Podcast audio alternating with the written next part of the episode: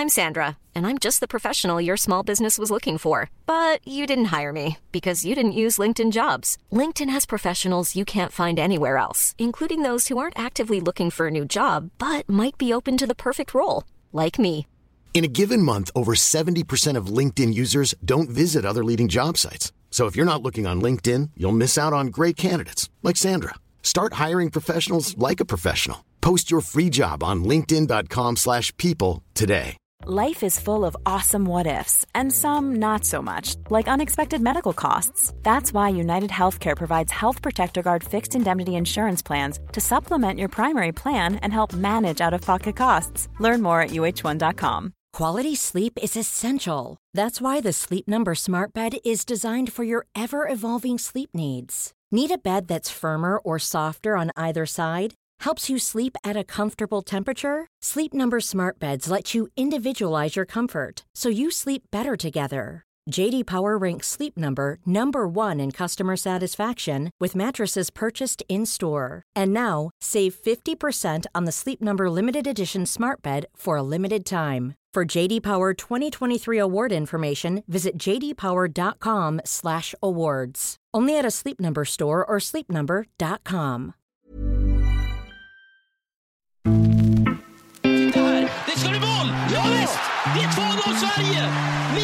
Ishak! Oj, oj, oj! Vilken inledning på den här matchen! 1-0 efter hörna, 2-0 efter hörna. Först Ajdarevic, nu Ishak. Och nu är det lång väg att vandra för Ukraina. Och istället är det Mikael Ishak som rycker sig åt ett friläge och rullar in 1-0 för Anders. Ja, det är en riktigt skicklig spelare. Mikael Ishak. Mikael Ishak continues to score at will. The striker hit the target again on match day 14 and in some style. Hur är det att gå från att spela inför några hundra personer i Superettan till att bara några veckor senare kliva in framför 30 000 i Bundesliga? Det är något dagens poddgäst Mikael Ishak har fått uppleva när han som 18-åring lämnade Assyriska för Köln. Anfallaren har nu tillbringat närmare 10 år ute i Europa och minst sagt blandat framgång med motgång. Han har bland annat varit med om att ta upp FC Nürnberg i Bundesliga för att sedan uppleva en klubb som rasade ihop och bara två år senare var nära att åka ner i tredje ligan. I podden berättar Ishak även om den turbulenta tiden i Parma där han var en av flera hundra spelare som blev inlurad till att skriva på ett kontrakt för klubben. Han blev direkt utlånad till Crotone och lönen som Parma skulle betala uteblev. Det var hemskt. Alltså jag har... Eh, jag ska inte använda ordet hata, för jag hatar ingen, men när jag tänker på Parma så, så det är klart jag brinner till. Och vi pratar naturligtvis om det uteblivna samtalet från förbundskapten Jan Andersson. Trots att Ishak stundtals sprutat in mål ute i Europa och nu leder sitt Lech Poznan i polsk serieledning och där han stått för sju mål på tio matcher. För mig så, så förstod jag ganska snabbt att jag inte är liksom med i tankarna när jag presterade som jag gjorde i, i Europa League. Där, eh, fem mål i gruppspelet och om man tar med kvali, kvali, kval så var det eh, åtta mål totalt. Det var jag och Harry Kane som, som hade det i, i hela Europa och då, jag fick inte ens ett samtal då. Och såklart pratar vi även om hur det var att göra just det där bytet från Superettan till Bundesliga. Jag kommer ihåg att min sista match i Assyriska var Quiding eh, borta. Där det var några hundra fans. Eh, några veckor senare eh, spelade jag Wolfsburg borta. Eh, 30 plus tusen. Helt otroligt. Och den är såklart mer än så här. Och vi pratar om hans val att gå till polska Lech Poznan. Hur mycket religionen betyder för honom. Hans omstart till danska Randers. Varför Rickard Norling betydde så mycket i början av hans karriär. Samt hur han ser på framtiden. Men som vanligt inleder vi podden med en faktaruta.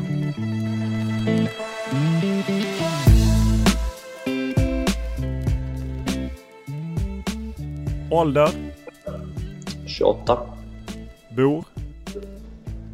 Poznan. Familj? Två söner, fru. Utbildning? Ingen. Lön? Väldigt bra. Vad kör du? En Range Rover. Vad läser du? Bibeln. Vad tittar du på? House of Cards. Vad lyssnar du på? Mer eh, allt möjligt. Vad spelar du på? Playstation 5. Vilken skulle du klassa som din största upplevelse i fotbollssammanhang? Uh, eh, Bunde, Bundesliga, ta sig upp till Bundesliga. Vilken är den eh, främsta merit som du vunnit i fotbollens värld? Jag har inte vunnit så mycket, så U21-landslaget. Vem är den tuffaste spelare du mött? Mm. Boateng var inte så rolig att möta. Vem är den bästa spelare du antingen eh, spelat med eller spelat emot? Eh, Mbappé. Vilken tröja har du bytt till dig?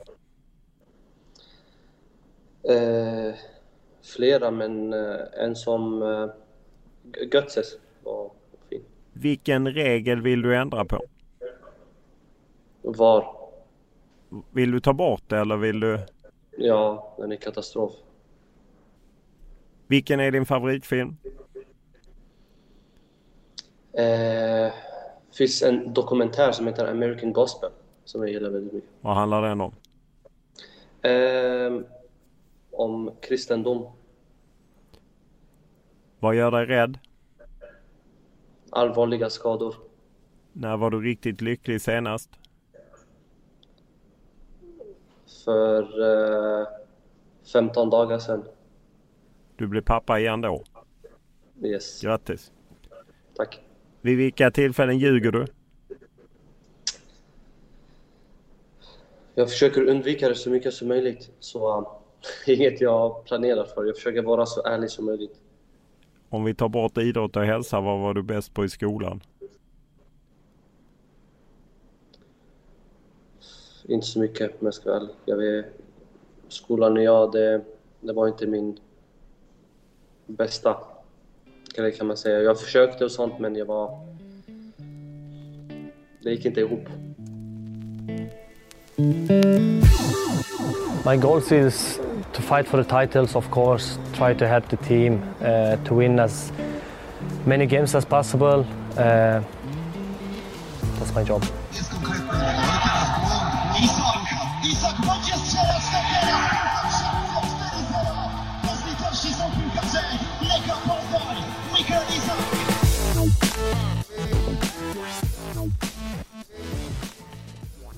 När jag når dig så är du kvar i Poznan. Det är landslagsuppehåll eh, och eh, du har haft en stark start på säsongen. Vad är det som stämmer i Lech Poznan för dig? Eh, ja, många orsaker. Först att vi har fått in en, en, eh, en bra tränare som har satt eh, sin struktur på det hela och fått oss att spela precis som han vill. Sen har vi fått lite mer tid tillsammans och, och träna på, på ja, taktik och så vidare. Och sen vi som lag fungerar ju och då oftast blir det så att man eh, är lättare att leverera. Men just när man som anfallare gör mycket mål, vad, vad är det något mer som funkar för en just för en själv? Eh, ja, alltså det är självförtroendet såklart. Att, eh, nu när jag går till match så tänker jag inte ens på mål. Eh, de bara kommer och det, det underlättar väldigt, väldigt mycket som forward. Att man inte, att man inte känner att man, ja, nu måste jag. Eh, jag tror det är stor anledning till det. Att självförtroendet är där. Du har ju varit ute i proffslivet i Europa i snart tio år. Hur, hur är den känslan jämfört med när målen inte kommer? Usch, det är väldigt jobbigt. Jag har haft, jag har haft en sån period. Eh, ja, man går ner sig väldigt mycket. Eh, jag är väldigt självkritisk så jag läser ju inte så mycket vad som skrivs men det är klart man hör det från ett och annat håll. Eh, men det känns som att eh, när bollen inte vill gå in, det är bland det värsta som finns. Du går in i en match och känner okej, okay, jag kommer ändå inte göra mål. Och den känslan är, ja, den är hemsk. Du hade ju ett rätt tungt sista år i, i Nürnberg och sen gick du till Polen, Lech Poznan. Ganska gick ju, även för det inte gick så bra för klubben förra året. Du gjorde ju mycket mål i, i så. Vad betyder det att, att hitta tillbaka till att göra mål? Ja, det var väldigt viktigt såklart. Jag kom från en tung period. Ehm, vi som klubb då i Nürnberg eh, spelade väldigt dålig fotboll. Vi låg eh, nästan sist i, i Zweite Bundesliga och min konkurrent eh, forward eh, gjorde fyra mål på en hel säsong och jag fick fortfarande inte chansen. Så jag spelade det året 400 minuter tror jag i ett helt år och eh, fastän vi gick så dåligt som vi gick Eh, så det var väldigt tungt. Jag försökte bara hitta, hitta en klubb där jag fick eh, förtroendet och glädjen tillbaka. Eh, sen kom Poznan in i bilden. Så, ja. Vad visste du om polsk fotboll? Jag kände igen eh, Lech Poznan och sen eh, Legia Warszawa och mest för deras fans och så. Så ja, egentligen inte så mycket mer än att jag visste att det var, fanns några storklubbar i, i polsk fotboll. Hur eh, tvekar... Det är ju inte den... När man tänker att man ska vara utlandsproffs kanske man inte tänker på polska ligan. Hur, hur mycket tvekar du att gå dit?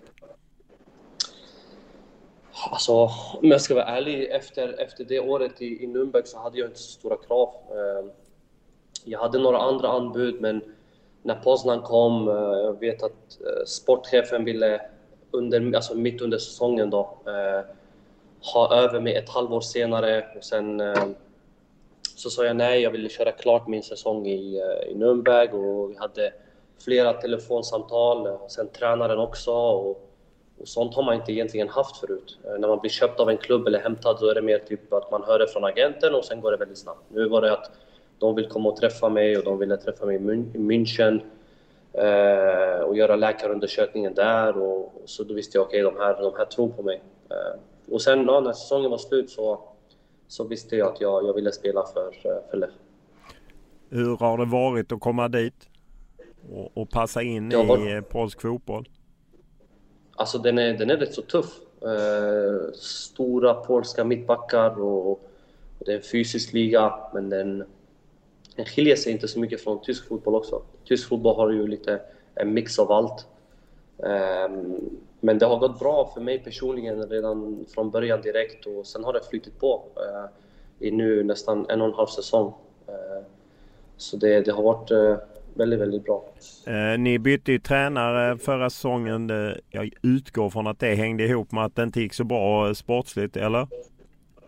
Eh, ja, alltså jag, jag gillade den tränaren väldigt mycket. Eh, han tog oss till Europa League, så det var ju det är ju fantastiskt egentligen, men sen vår trupp var inte tillräckligt stor för att konkurrera bara i Europa League och i ligan. Så i ligan ofta så, så kom vi med ganska trötta spelare och spelade på, på 80-90 procent. Uh, I ligan så torskar du.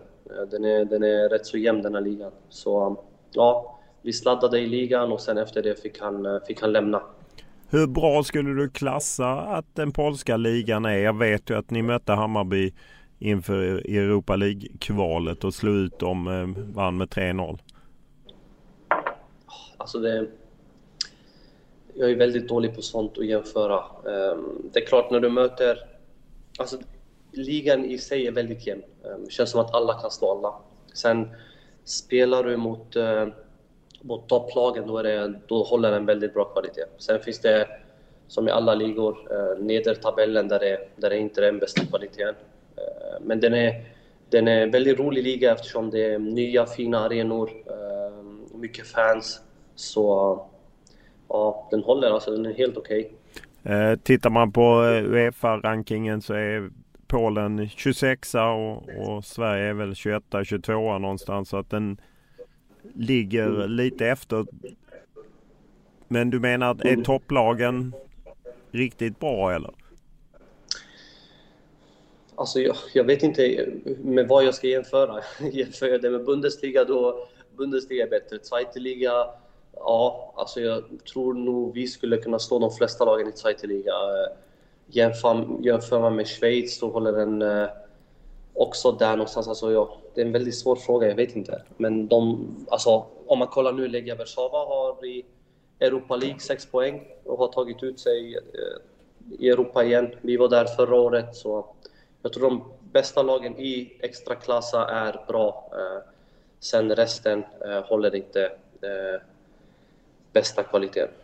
Lech Poznan är ju en, en, klubb som jag förstår har mycket supportrar även runt om i, i Polen. Samtidigt ett tag sedan de vann ligan, 6-7 år sedan. Hur är kraven på er? Det här året är de brutala. Vi har en 100-årsjubileum ehm, och målsättningarna är väldigt eh, klara. Eh, vi, ska, vi ska försöka få, få hem en titel. Eh, så mitt första år här så så lyckades vi ta klubben till Europa igen och sen nu andra året, det, ja, vi går efter titeln. Det, det, det är ingen hemlighet med det. Tio omgångar in, ni leder med ett par poäng. Hur är stämningen?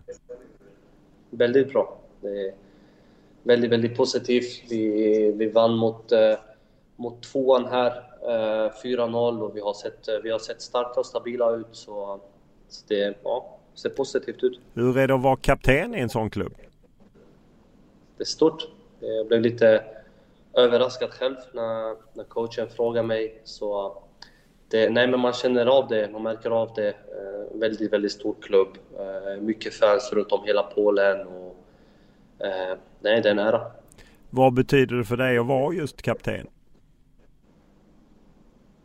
Att man tar lite mer ansvar, att man, man, man bryr sig om, om allt runt omkring mer. Eh, jag gillar att ta hand om de unga spelarna och, och snacka mycket med, ja, speciellt de unga då och, och försöka få dem att och inte vara så nervösa. Vi har några väldigt unga i laget som, som får chansen på träningarna och så.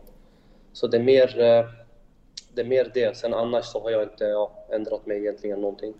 Eh, du har ju sällskap av Jesper Karlström eh, som har kommit från Djurgården och det finns ju Thomas Rogne också, norrmannen som spelar i Blåvitt. Vad betyder det att ha lite skandinaviska inslag? Nej, det betyder väldigt mycket. Jag, när jag kom till klubben så snackade jag eh, med Thomas Rogne och han hjälpte mig väldigt mycket i början och så. Sen var han ju min, min kapten i början och ja, alltså det är bästa kaptenen jag har haft fantastisk spelare och, och, ledare. Så, så jag har lärt mig eh, från honom på, i flera fronter. Eh, och sen eh, Jesper då, är jag, det, det har varit en otrolig förstärkning.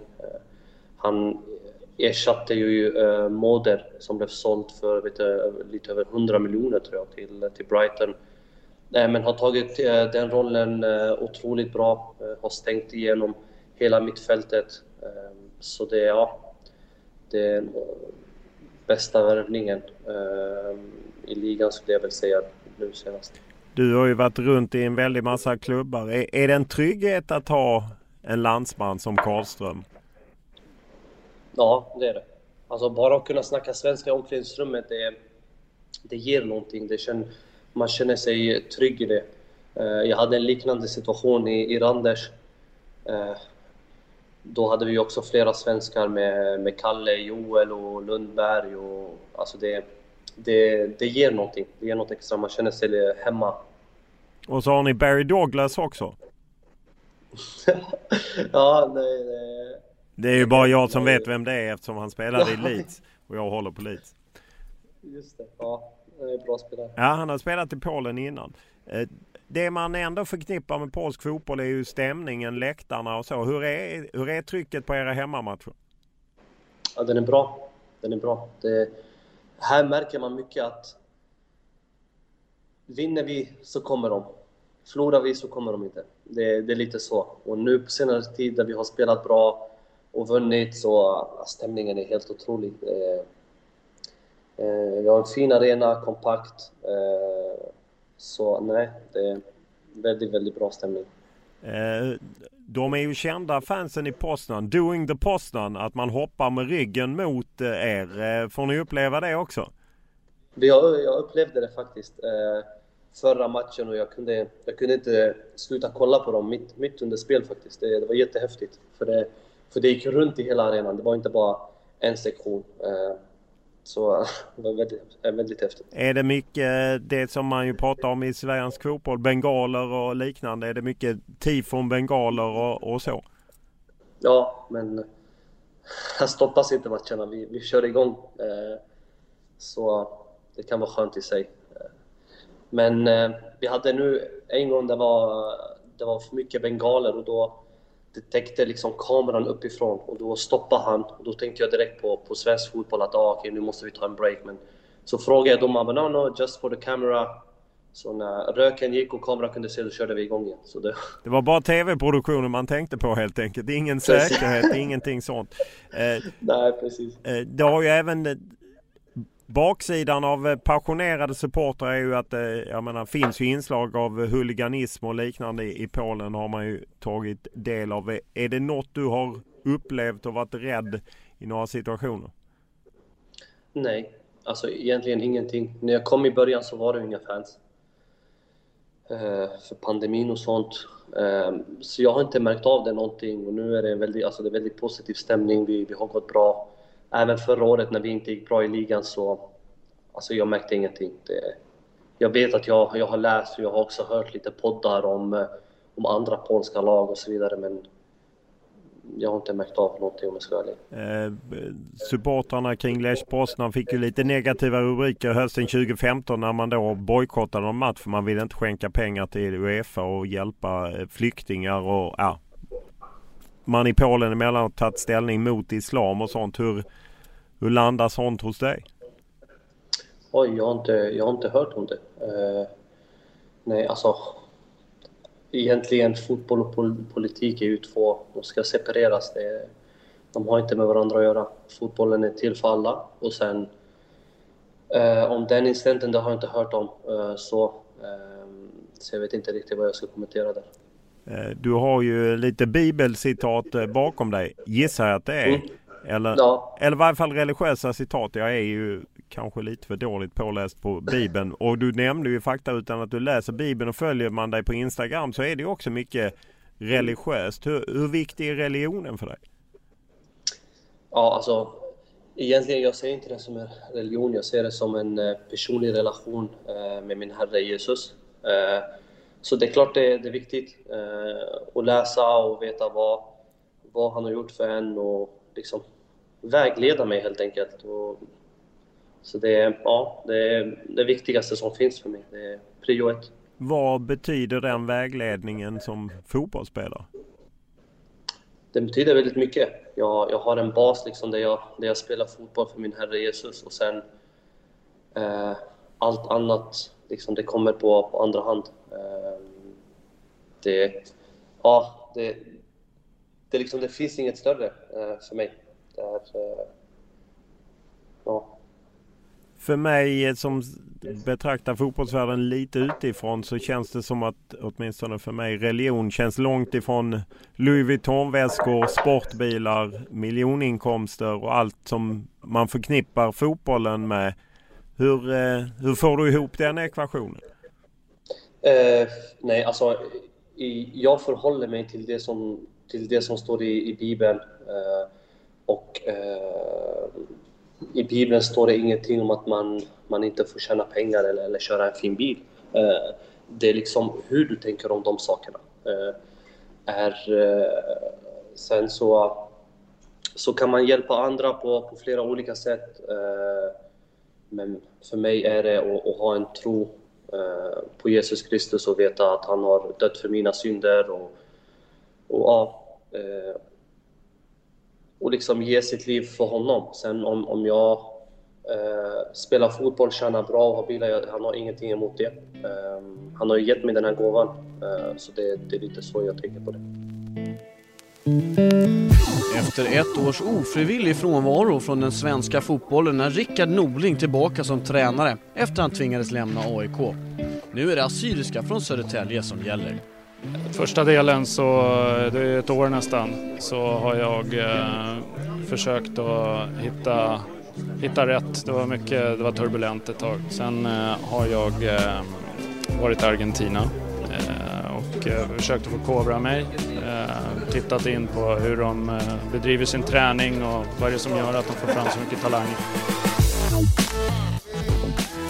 Om vi går tio år tillbaka i tiden så är du i Södertälje och eh, tränar på och Rickard Norling eh, är rätt ny tränare för Assyriska. Vad, vad betyder han för dig? Eh, ja, jättemycket. Jag kommer ihåg att eh, jag var i juniorerna i Assyriska eh, och just då i juniorerna så, så hade vi en tränare som inte, som inte ville behålla mig. Han, han tyckte att jag hade någon attitydsproblem eller något sånt och eh, jag var nära på, på att byta klubb. Sen kom eh, Rickard Norling till, till klubben och då fick man veta så här, lite utifrån att han gillar talanger, han gillar unga spelare och sånt. Och, eh, så hans första träning, eller hans första presskonferens tror jag, något sånt, så sa han att eh, jag, jag ska inte träna A-laget, jag ska träna eh, andra laget. Eh, så på den träningen så förberedde vi oss på att Rickard Norling kommer nu. Eh, och då var min bror också eh, i, i det andra laget och vi förberedde oss inför träningen, käkade bra och sånt. Och, och jag, gjorde, ja, jag gjorde en väldigt bra träning och Rickard hade koll. Och sen så var det inget med det. Sen efter någon vecka till så hade, tränade han oss igen. Eh, sen gick det, gick det ännu bättre och till slut fick jag ett, ett samtal att eh, ja, du, han ringde mig och sa att ja, jag, vill, jag vill få dig till en A-lagsträning. Ehm, alltså en gång i veckan, eh, jag tror det var fredag där vi ska liksom fylla ut truppen och spela 11 mot 11. Och, eh, alltså startspelarna mot bänk. Och då så var jag i det här bänklaget såklart. Min första träning, jag gjorde mål. Sen så hörde jag ingenting mer. Sen var det torsdag igen, ringde mig. Han bara imorgon vill jag ha det igen, fredag. Eh, så presterade jag då också och sen efter det sa han till mig, jag tog mig åt sidan och sa nej. Hur ser din situation ut så här? Och sa okej, okay, jag håller på andra laget vill liksom inte ha mig. Jag har en tränare där som inte vill behålla mig och sånt. Eh, så gick han till eh, sportchefen och, eh, och sa att vi måste förlänga med Isak. Ja, och sen efter det förlängde jag och, och spelade, spelade direkt. Blev startspelare. Så första halvan av säsongen var jag på läktaren som ett fan. Och andra halvan av säsongen startade jag. Så det var, ja, det var otroligt. Vad är vad, vad, vad tror du var Rickard Norling fastnade för som inte de andra såg? Jag vet faktiskt inte. Jag bättre fråga honom det, men alltså jag, jag hade ju fotboll i mig. Jag, jag älskade att göra mål. Jag var väldigt vass i straffområdet och sen... Så det är kanske därför han är där han är. Han, han ser någonting som alla andra kanske inte ser. Hade du någon attityd då? Nej, alltså jag, när jag spelar fotboll så brinner jag. Liksom. Jag, jag, vill, jag vill det väldigt mycket. Sen attitydsproblem har jag aldrig haft. Eh, inte i skolan eller i fotbollen eller privat. I Assyriska spelar du i Superettan och gör en del mål och du är bara 17-18 år. Och plötsligt som en blixt från en klar himmel ska Köln köpa dig i Bundesliga, 18-åring från svenska Superettan. Hur gick det till? Eh, nej, alltså jag presterade i, eh, i Superettan. Jag tror, om jag inte minns helt fel, så var det väl jag och eh, Branimir Hurgota eh, som var de en, alltså, enda unga som, som gjorde mål eh, på seniornivå. Och sen så, så kom det lite bud eh, och sen efter så var det någon eh, tysk agent som via ja, via en bekant som kontaktade mig och, och sa att ja, men Köln, eh, Köln eh, sportchef eh, Folker Finke, som är en gammal Freiburg-legend. Han vill få, få över dig till Köln. Så tänkte jag, ah, nej, det, det är bra typ. För jag visste att det var mycket snack och sånt. Och om det finns någonting i det så får du, så får du hämta ett papper. Och så kommer han med ett papper där det är FC Köln-stämpel och Folker Finke och, och sånt. Okej. Okay. Så, eh, så gick det via Assyriska och sen efter så, så skulle jag gå dit och bekanta mig med klubben. Så jag, farsan och brorsan eh, flög till Tyskland, eh, träffade Folke Finke och, och allt, gick, allt gick fint. Eh, och sen efter det så, så kommer jag ihåg att, jag, att han ville att jag skulle göra fyra olika tester. Eh, ett hopptest, eh, löpartest och något sånt. Och så trodde jag att det var något provspel, så jag nej, det kommer jag inte göra. Jag kommer inte göra det. För jag vet just då hade jag någonting från England också. Men min dröm har alltid varit Tyskland. Då sa han nej, det är ingen, det är ingen provspel. Det är de har fyra olika tester där, där vi brukar göra dem på, för unga spelare och sånt. Och så jag ville dra därifrån. Um, sen eh, så övertalade min uh, bror och farsa mig att nej, alltså det, det jag lovar dig, det är inget uh, provspel. Det är liksom fyra tester där, eh, där du inte ens kommer röra någon boll. Det är löpartest, hopptest och sånt. Och sen efter det gjorde jag de här testerna och ja, gick upp till kansliet och, och skrev, ett, skrev ett kontrakt. Det var ju rätt oturligt för du får ju spela ganska direkt också i, i, i mm. Bundesliga och att eh, det måste ju varit en, ja, du måste ju nypt dig i armen några gånger att gå från liksom eh, Assyriska till Bundesliga. Nej men alltså jag, jag, jag vet inte vad jag, riktigt vad jag, vad jag ska svara på. Det, det är så stort som det kan bli. Alltså superettan, jag kommer ihåg att min sista match i Assyriska var Queeding eh, borta. Där det var några hundra fans. Eh, några veckor senare eh, spelar jag Wolfsburg borta. Eh, 30 plus tusen. Så det är helt otroligt. Och jag fick ju som sagt alltså spela direkt. Jag kom ju i, vint i vintras.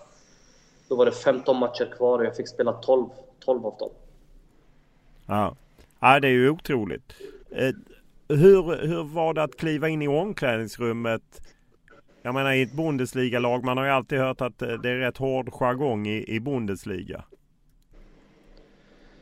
Ja, alltså det, det är något helt annat. Alltså helt, helt, helt annat. I, i Sverige är det mer, mer så att ja, kom igen, eh, eh, nya tag, det är okej. Okay. Eh, utomlands då är det, alltså det, de köttar på direkt eh, i träningarna eh, matcher, man får inte lika många chanser och alltså det är mer hårt. Eh, och jag tror det är det som har hjälpt mig mest, därför jag är så mentalt stark som 18-åring och, och få känna på det och bara, bara ta in allt, lära sig så mycket som möjligt. Eh, jag hade också en fantastisk coach, Ståle Solbacke, som jag lärde mig mycket av och dela omklädningsrum med, med Podolski, Novakovic, alltså det här är legendarer. Eh, och det, alltså, man lärde sig väldigt, väldigt mycket. Då var du med när Ståle Solbacken ryckte kaptensbindeln från Podolski och allt som följde?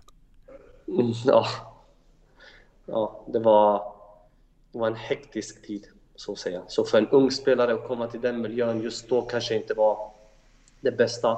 En ung spelare behöver lugn och ro och, och liksom ja, och bara kunna spela och njuta. Men där var det, alltså det var en hektisk tid. Jag hade flera olika tränare och sportchefen som bråkar med tränare och spelare som går emot ena tränaren och andra halvan av spelare attackerar sportchefen och det var liksom, åh.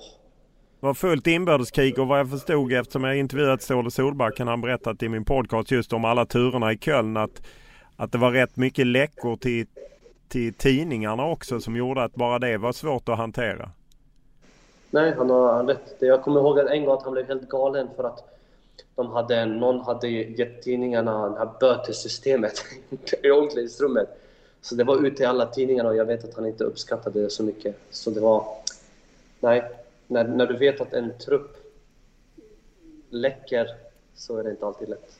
Eh, du eh, halkar ju från Köln och går på lån till Sankt Gallen innan du till slut hamnar i Parma som en av, de hade väl 300 spelare då och rätt många utlånade till Cortona. Hur, hur var det att bli del av den baksidan av fotbollsvärlden?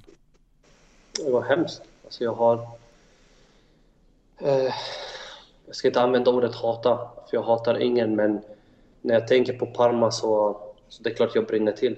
Liksom, jag förstår inte hur en klubb kan sköta så och göra så mot unga spelare. Eh, för, alltså nästan... Hade jag som sagt varit alltså, inte så stark mentalt och jag hade inte pallat. Eh, liksom, jag har flera andra bud och de, de lägger upp en plan för mig och, och får mig att liksom tro på att okej, okay, de här de vill satsa på mig. Jag träffar, eh, jag är i St. Gallen, spelar i St. Gallen. Eh, St. Gallen vill förlänga och, och liksom jag får, jag får ett bud från St. Gallen och jag får eh, nästan tredubbla från Parma Uh, sportchefen kommer och säger okej, okay, men vi har... Uh, alltså du fick tre gånger så mycket pengar uh, betalt i Parma än vad du fick i St. Gallen? Ja, ja, minst. Jag tror till och med mer. Och, och liksom jag, jag sätter mig med sportchefen och han förklarar att vi har... Just då hade de Casano, Amauri och Isak Belfodil som forward. Eh, Så planen är att du ska bli utlånad första året och sen andra året att du kommer och, och allt det här. Och det, och det lät ju bra. Jag, jag, vet, jag som spelare vet ju inte hur många spelare de har eller att om de har ekonomiska problem. Jag vet ju inte det. Vi som spelare vet alldeles för lite. Men det är, det är ju, då får man lita på sin agent och då funkar inte det helt enkelt. Eller? Nej, just, just i den övergången funkar det inte. Eh, Jag vet inte liksom... Han, alltså för att skydda honom lite också, han vet ju inte liksom hur många spelare de har registrerade och om de har lån och så vidare. Så jag hade önskat att den hela situationen var, var annorlunda, men just då var det så som det var och jag, har- jag har lärt mig otroligt mycket från, från det. Men just då under, under den tiden så var det, det var väldigt jobbigt. Väldigt, väldigt jobbigt. Hur, hur reagerade du när du första gången förstod att Parma hade närmare 300 spelare? Alltså jag, var, jag var utlånad till Crotone, eh, så jag hade ju en liten lön från Crotone och den största från Parma. Eh, men sen så i omklädningsrummet i Crotone så, så visste jag att flera andra var från Parma. Då var det okej. Jag fick förklarat för mig att i Italien funkar det så. Det funkar än idag så att flera lag har många utlånade spelare. Och sen eh, så när det kom ut på tidningarna att okej, man märkte att första månadslönen kom inte från Parma. Eh, och då började man fråga ah, next week, next week och sånt och sånt. Under flera veckor och sen fick man kanske en liten del och sen några månader ingenting och sen eh, Ja, till slut så blev det liksom, det blev liksom för mycket. Jag, jag frågade mer om, om när lönen kommer än om eh, och tänkte mindre på fotbollen och så ska det ju inte vara. Och sen så kom det ut en bomb att sportchefen någon satt i fängelset och hade gjort någonting. Och, ja, jag ville bara bort därifrån. Jag ville bara bort därifrån. Och sen när jag ville bort därifrån så ville de förlänga. De ville, de ville förlänga och ge mig det de var skyldiga mig ett år senare. Och det var jättekonstigt bara. Så tänkte jag, okej nej, jag vill bara ut från mitt kontrakt eh, och hitta glädjen igen. Så ja, så de gick med på det. Hur mycket pengar förlorade du? Alltså, jag var ju där under ett år. Och under det året kanske, ja, alltså några, några miljoner. Har du jagat efter dem för det eller? Nej. Nej, alltså för mig, jag har lagt det bakom mig. Jag, jag, jag fick då en, den lönen jag hade från Crotone. Och, och vissa spelare som var i Parma fick ingenting. Så de var ju noll ett helt år. Jag fick ju en, en, en lön från Crotone. Eh, och sen den de, lönen jag skulle ha från Parma fick jag inte. Sen till slut fick jag en liten del från Parma och, och valde okej, okay, jag, vill, jag vill avbryta mitt kontrakt.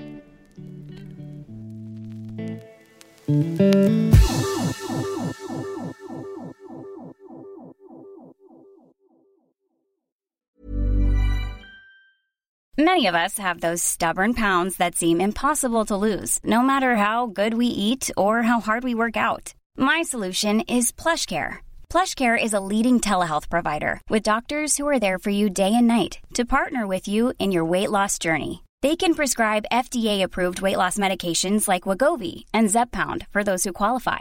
Plus, they accept most insurance plans. To get started, visit plushcare.com slash weight loss. That's plushcare.com slash weight loss.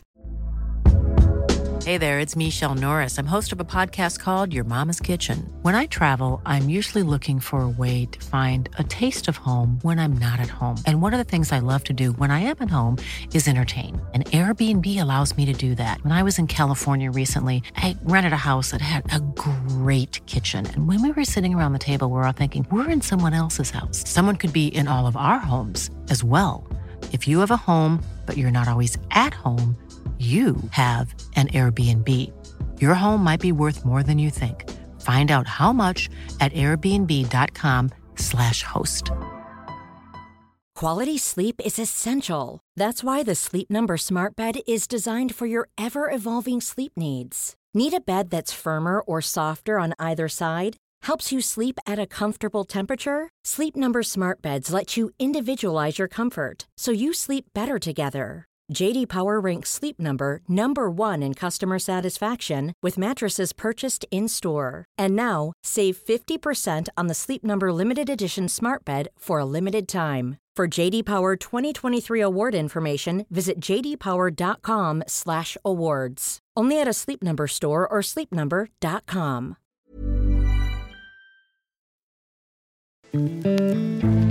Netop for indlæg. Her kommer der en fra Johnny Thompson. Og den ligger til Isak! Og så er Anders debutscoring i Anders! Michael Isak! Inde i overtiden. Det er en fænomenal nedtagning. Den her. Og han skal arbejde rigtig meget for at gøre det her til en chance. Tæmmer den perfekt med venstre fod. Klapper til den. Og jeg ved ikke, hvorfor Thomas Mingen den er selvfølgelig tæt på, men der, der er slet ikke nogen reaktion. Han må eddermame også få ordentligt træf på den, den der Isak.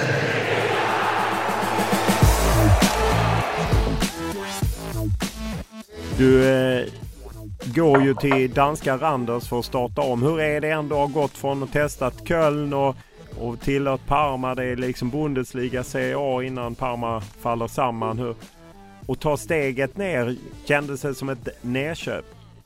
Ja, absolut.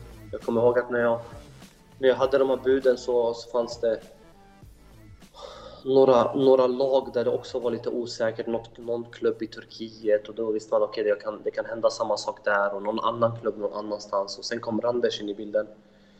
Eh, då hade vi en, eh, träffade sportchefen och tränaren Colin Todd som är engelsk, gammal spelare och, och det mötet gick bra och så tänkte jag okej, okay, jag, när jag går till Randers då visste jag att failar jag där, då, då hamnar jag, alltså jag kommer kanske hamna i Superettan eller som, om jag har tur i någon alls, allsvensk klubb. Det var liksom sista chansen. Men jag, jag trodde på mina kvaliteter och visste okej, okay, jag gör det bra här så kan jag ta mig ut igen. Eh, jag måste hitta glädjen. Jag, eh, jag prioriterar speltid eh, och bara få tillbaka glädjen. Och då tog jag det steget till, till Randers och det var ja, ett väldigt, väldigt bra beslut. Det är ju en rätt liten stad i Danmark. Det är liksom lite mindre arenor, lite mindre publik och allt det. Hur, hur var den omställningen? Den var stor. Väldigt stor. Jag, jag är bra på att liksom acceptera situationen så som den var. I början var det jobbigt. Jag, jag kunde inte liksom tänka från Bundesliga till Köln, allt runt omkring och sen hamna hamna i, i Danmark, i en liten stad, Randers. Men det var, det var en fin liten familjär klubb. Vi hade eh, några svenskar i laget. Och vi, spelade, alltså, vi spelade helt okej okay fotboll och, och jag fick spela vecka in, vecka ut och det var liksom det, det jag kom dit för. Eh, jag visste att jag inte skulle stanna där så länge. Jag visste att jag, okay, jag måste bara prestera och sen ta mig ut igen. Hur är känslan när du börjar spela i Superliga och du plötsligt kommer upp i nästan ett mål varannan match? Och att du hittar tillbaka till det? Uff. Alltså det, det är en sån glädje i allt. För jag visste, okej okay, det här är liksom sista chansen. Det är nu eller aldrig. Failar jag här, som sagt, då kommer jag, jag kommer liksom hamna på ruta ett. Och, eh, och det var därför det var, jag tog varje match som en final. Eh, och efter, vad är det, två och ett halvt år så slutar jag än idag, om jag inte har helt fel, som den bästa målgöraren någonsin i klubbens historia i Superligan i, i ligan. Så det var, det var en lyckad period eh, och jag lyckades ta mig ut igen. Ja, du gör ju nästan ett mål varannan match och, och eh, både i, de, i alla olika tävlingar och så. Var, när du då ska ta nästa kliv, hur, hur noga är du med tanke på att du ändå trampat snett? Väldigt noga. Väldigt, väldigt noga. Jag hade, jag hade flera klubbar som, som var intresserade. Um, och till slut så plockade vi bort till två stycken. Det var Panathinaikos och, eh, och Nürnberg. Och, eh, och jag hade snackade med båda två och till, eh, och till slut så, så frågar man lite om vissa spelare i klubben och så hur, hur det är allt runt omkring. Och jag visste att med större säkerhet en tysk klubb fungerar liksom bättre än en grekisk. Så. Fastän jag hade jag fick bättre betalt i, eh, i Panathinaikos så valde jag tysk fotboll för jag visste att den här gången jag ska inte blicka blickarna på pengar eller något sånt. Det ska vara ren och skär fotboll och, och, allt annat är liksom inte det viktigaste. Eh, så det var ett bra val.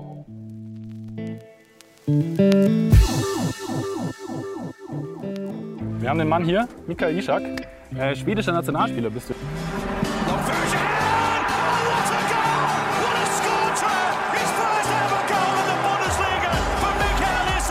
Jag fick äran att, att spela i Bundesliga när jag var 18 och nu får jag göra det igen, så det är skönt.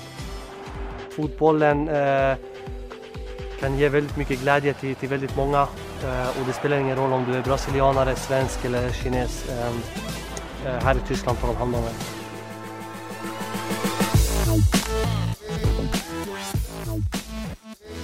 Du är ju med och spelar upp eh, Nürnberg i Bundesliga. Har ju en fantastisk säsong där. Gjort 12 mål och 8 assist och, och, och så. Hur, hur, hur är en sån säsong när allting faller på plats?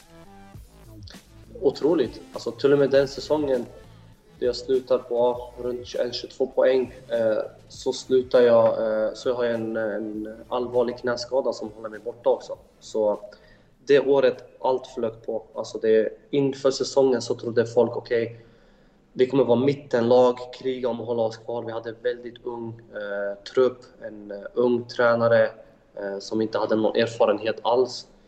Och ja, vi lyckades spela en bra fotboll och, och ta oss upp med ett, ja, en väldigt ung trupp. Det var helt, helt otroligt. Alltså, tysk fotboll, när det kommer till Nürnberg så är det ju det är bland det största. Det är liksom en Bayern München-klass när det kommer till historia. Eh, så de har många fans, passionerade fans och det är en traditionsverein eh, som de säger. Så det var den, det året eh, staden kokade. Hur kommer det sig att du alltid velat till Tyskland? För om man säger traditionellt sett är ju kanske inte tysk fotboll det som har varit störst i Sverige. Jag har, jag har några kusiner eh, i Tyskland och jag har liksom alltid följt Bundesliga. Jag har alltid tyckt att den är intressant mycket publik. Eh, så när vi besökte dem, så, så vet, alltså de bor ju i Bremen, eh, så var det, kollade man på matcherna där och, och de förklarade tysk fotboll, så jag tror det kommer mer därifrån att jag har kusiner i Tyskland. Så för mig var min dröm alltid att spela i Bundesliga.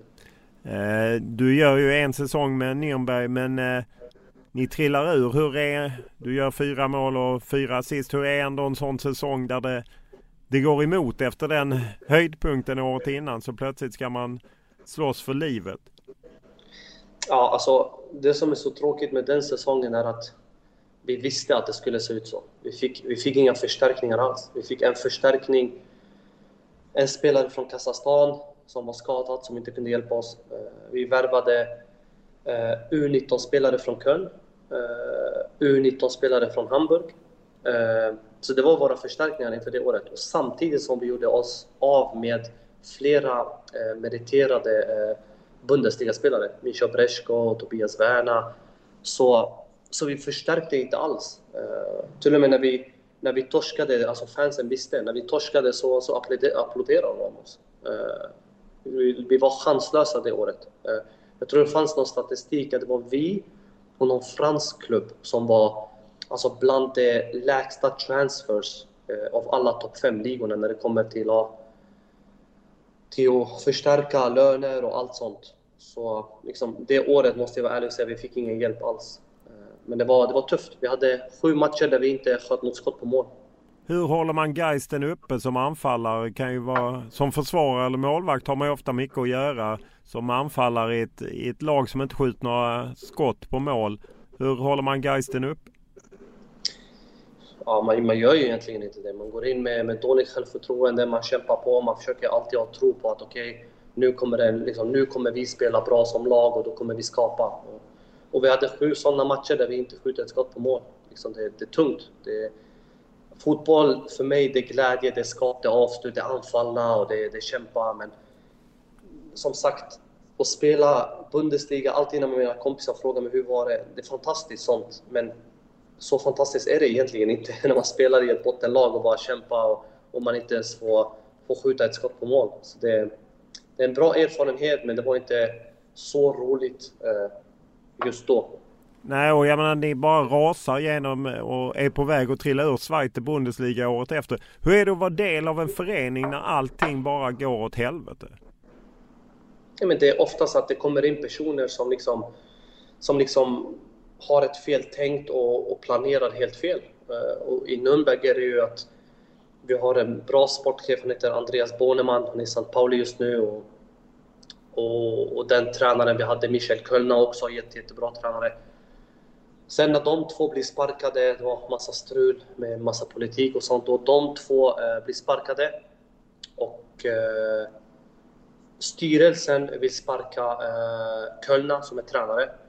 Då måste de gå, igenom via sportchefen, så är reglerna i Tyskland. Och sportchefen säger nej, jag vill inte sparka tränaren. Så för styrelsen, för att få igenom sparkningen av tränaren, måste de sparka båda två. Så de måste först sparka sportchefen och sen tränaren. Och det bestämmer, de bestämmer sig för att göra det. Egentligen vill de hålla, behålla sportchefen. Så de sparkar sportchefen och sen får de lov till att sparka tränaren. Och efter det faller alltihop.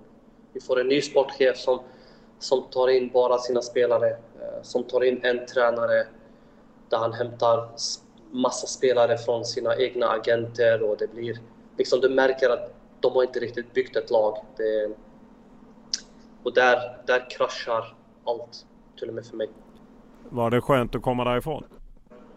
Ja, det var väldigt skönt att komma därifrån. I slutet var det liksom, det var hemskt. När du inte, när du inte spelar fotboll och du har någon framför dig som är bättre, liksom, då accepterar du det. Du, du kör på och sånt. Eh, men när du blir bänkad från en som har gjort fyra mål på ett helt år i andra ligan och laget ligger nästan sist och du inte får spela, liksom, eh, det är tufft. Hur nära var du att det hamnade i Allsvenskan efter att eh, du skulle lämna Nürnberg? Alltså det hann inte komma så långt att man hade diskussioner. Det var bara lite löst snack. Men, det var Hammarby eh, och lite så som förhörde sig eller? Jag vet faktiskt inte. Jag, jag har inte så stor koll på det. Jag vet bara att det var några svenska klubbar som frågade. Men alltså kanske en dag. Men eh, just då så ville jag, jag ville stanna ute. Eh, jag ville stanna ute lite längre. Eh, om du tänker på eh, att du spelar i Södertälje och så. Finns det en tanke på att återvända och spela i Assyriska? Nej. Jag älskar Assyriska. Jag, jag vill dem allt gott sånt men kommer jag tillbaka då vill jag, jag vill liksom spela på på den högsta nivån. Hur, hur, ser du på fotbollen i, i Södertälje idag där ju både assyriska och syrianska fallit tillbaka? Nej men det är, det är en fotboll där man inte följer om man ska vara ärlig och säga. Alltså, ja, förut var det ju det var liksom det största vi visste. När man kom från Södertälje och representerade syrianska och assyriska. Det var, fansen var involverade och det var, liksom, det var kvalitet uh, runt allt runt omkring och det var, det, de brann för fotboll. Förut, nu är det ju liksom, de tar inte det seriöst känns det som. Uh, du har inte koll på hur det, det går för... Uh, nej, nej. Inte alls? Inte alls. Om man ser framåt, eh, jag gissar att du siktar på den här ligatiteln med Lech Poznan men sen har du att studsa ut till någon större liga en gång till? Eh, oh, jag vet inte. Så jag, jag, känner att jag jag har liksom redan testat på att spela det. Kommer det någonting? Absolut, men jag är 28. Jag vet inte eh, hur hur det blir då, det får man ta sen. Men...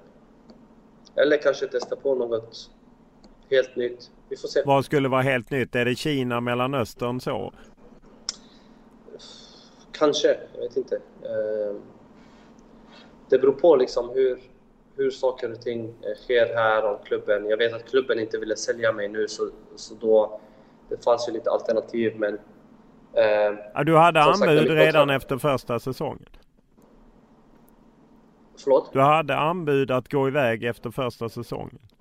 Ja, men de, de gjorde ju väldigt klart för sig jättetidigt att du, du kommer inte säljas. Sen efter att jag fick kaptensbindeln så, så var det inte heller någonting jag tänkte på. Jag visste att jag skulle vara kvar här och köra. Ja, och du har kontrakt till sommaren 2023 så att ännu så länge kan de begära bra betalt för dig. Men om du fortsätter göra mål på det här sättet så är det klart att det kanske dyker upp intresse.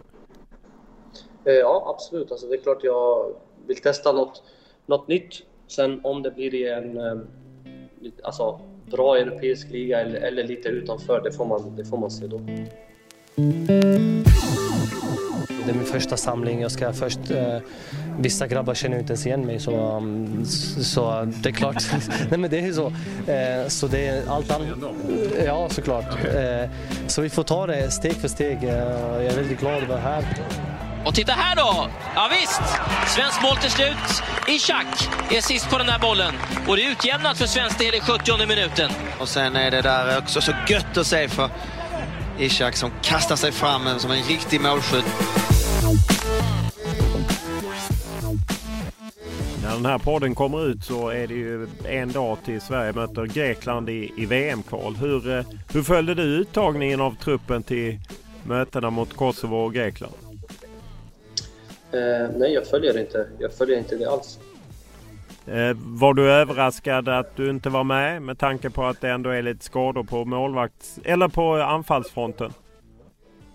Eh, nej, alltså jag är inte överraskad. För mig så, så förstod jag ganska snabbt att jag inte är liksom med i tankarna när jag presterade som jag gjorde i, i Europa League. Där eh, fem mål i gruppspelet och om man tar med kvali, kvali, kval så var det eh, åtta mål totalt. Det var jag och Harry Kane som, som hade det i, i hela Europa och då, jag fick inte ens ett samtal då. Så då var det ju ganska klart för mig där att nej, jag, jag ingår inte i tankarna. Så jag följer inte, jag följer inte alls. Senast du var med under Janne Andersson var ju du var uttagen eh, oktober eh, 2018 efter VM i Nations League. Då fick du ju lämna efter någon eh, skada. Har det inte varit någon kontakt efter det med Janne? Nej, det har inte varit någon kontakt alls. Hur känner du kring det? Ja, alltså egentligen ingenting. Jag ser landslaget som en, som en bonus. Eh, det är inget jag funderar på. Kommer det så, så vet alla att det är en dröm. Eh, men det är ingenting jag går runt och funderar på. Men jag, så, jag läste ändå en längre intervju med dig i Länstidningen eh, inför EM i somras att du ändå hoppades lite innan truppen skulle tas ut. Att du hade ett litet EM-hopp. Alltså, jag, jag hade gjort det bra. Jag, jag tänkte okej, okay, det, det, det, kan kanske komma som en, som en joker. Eh, men det är egentligen ingen förhoppning för jag vet att har man liksom, jag är realistisk, har man ingen kontakt med, med landslagstränaren eh, som jag sa efter det Europa, då vet man ju okej, okay, chanserna är väldigt, väldigt små. Eh, du har ju varit med lite under Erik eh, Hamrén, var du med på ett par vinterturnéer och framförallt har du ju det stora som du nämnde att du vann U21-EM 2015 och spelade sedermera OS. Vad, vad betyder de insatserna för eh, landslaget? Ja, alltså när det kommer till landslagsnivå så har jag, så har jag gjort, alltså jag har gjort bra matcher. Eh, min U21 var jag med väldigt ofta och kunde, eh, liksom, hade olika roller i, i, den, i, i det laget. Så jag vet inte om, om, om det har hjälpt eller om det är någon annorlunda erfarenhet så, att spela någon turnering och så. Men, ja. Eh, får för om man ser några av dem som var med i U21-EM har ju varit med av och till i, i, eh, i eh, landslaget. Jag menar, flera av dem i stommen är ju med nu med Ludde Augustinsson, Victor Nilsson Lindelöf och, och så. Sen har du ju John Guidetti som ju varit med ibland och inte. Vad tror du att du spelmässigt saknar? Vad är det du hade behövt ha för dimension i ditt spel för att du skulle vara intressant? Ja, jag, jag vet inte. Jag, alltså det är egentligen bättre att fråga liksom, Janne vad han söker, men jag, ja, alltså jag är en straffområdesspelare. Eh, jag kan spela, spela och gå och liksom är farlig i boxen. Så, eh, men det är svårt för mig att svara vad, vad en liksom förbundskapten behöver. Han, han har sina spelare, eh, han tar ut dem, han, han känner kommer göra, göra det bäst och det får man liksom respektera. Sen ska man vara ärlig och säga också att vi i Sverige har väldigt bra forwards, så är det bara. Ja, för just nu är ju konkurrensen rätt tuff. Jag menar med Isak mm. som gör det bra, Dejan Kulusevski, Zlatan Ibrahimovic som vill vara med, Quaison som har gjort det bra. Så att det är ju tuff konkurrens. Ja, det, det är det. Så det. För mig, Poznan är uh, prio ett, jag kör på och sen kommer det, kommer det så kommer det. Och annars så, så sitter man sig vid, vid soffan och liksom hejar. Så är det. Ja, för du följer ändå landslaget? Mm. Ja, jag har alltid följt landslaget. Hur, eh, hur mycket har du kontakt med dem som, ni var ju en tight grupp som vann U21-EM och så. Är det, har man kontakt med dem eller är det något man har lagt åt sidan? Nej, alltså man har lite kontakt. Man kommenterar väl någon, någon bild här och där så. Eh, men det, det är ingen daglig kontakt, men det är klart det är... Liksom, vad ska man säga? Det, man har delat en fantastisk erfarenhet tillsammans, så man kommer alltid ha det bandet. Eh, så det är en grupp jag, jag gillar väldigt mycket. Stort tack för att du tog dig tid. Ja, tack själv. Podden är producerad av Anton Toft och Olof Lund och klippt av Daniel Eriksson. Och vi tar tacksamt emot alla era synpunkter, idéer, önskemål eller möjlig kritik. Enklast är att mejla mig olof.lund.tv4.se eller skriva till mig på Instagram eller Twitter. Och då är det Olof Lund som gäller i ett ord. Stort tack för den här veckan.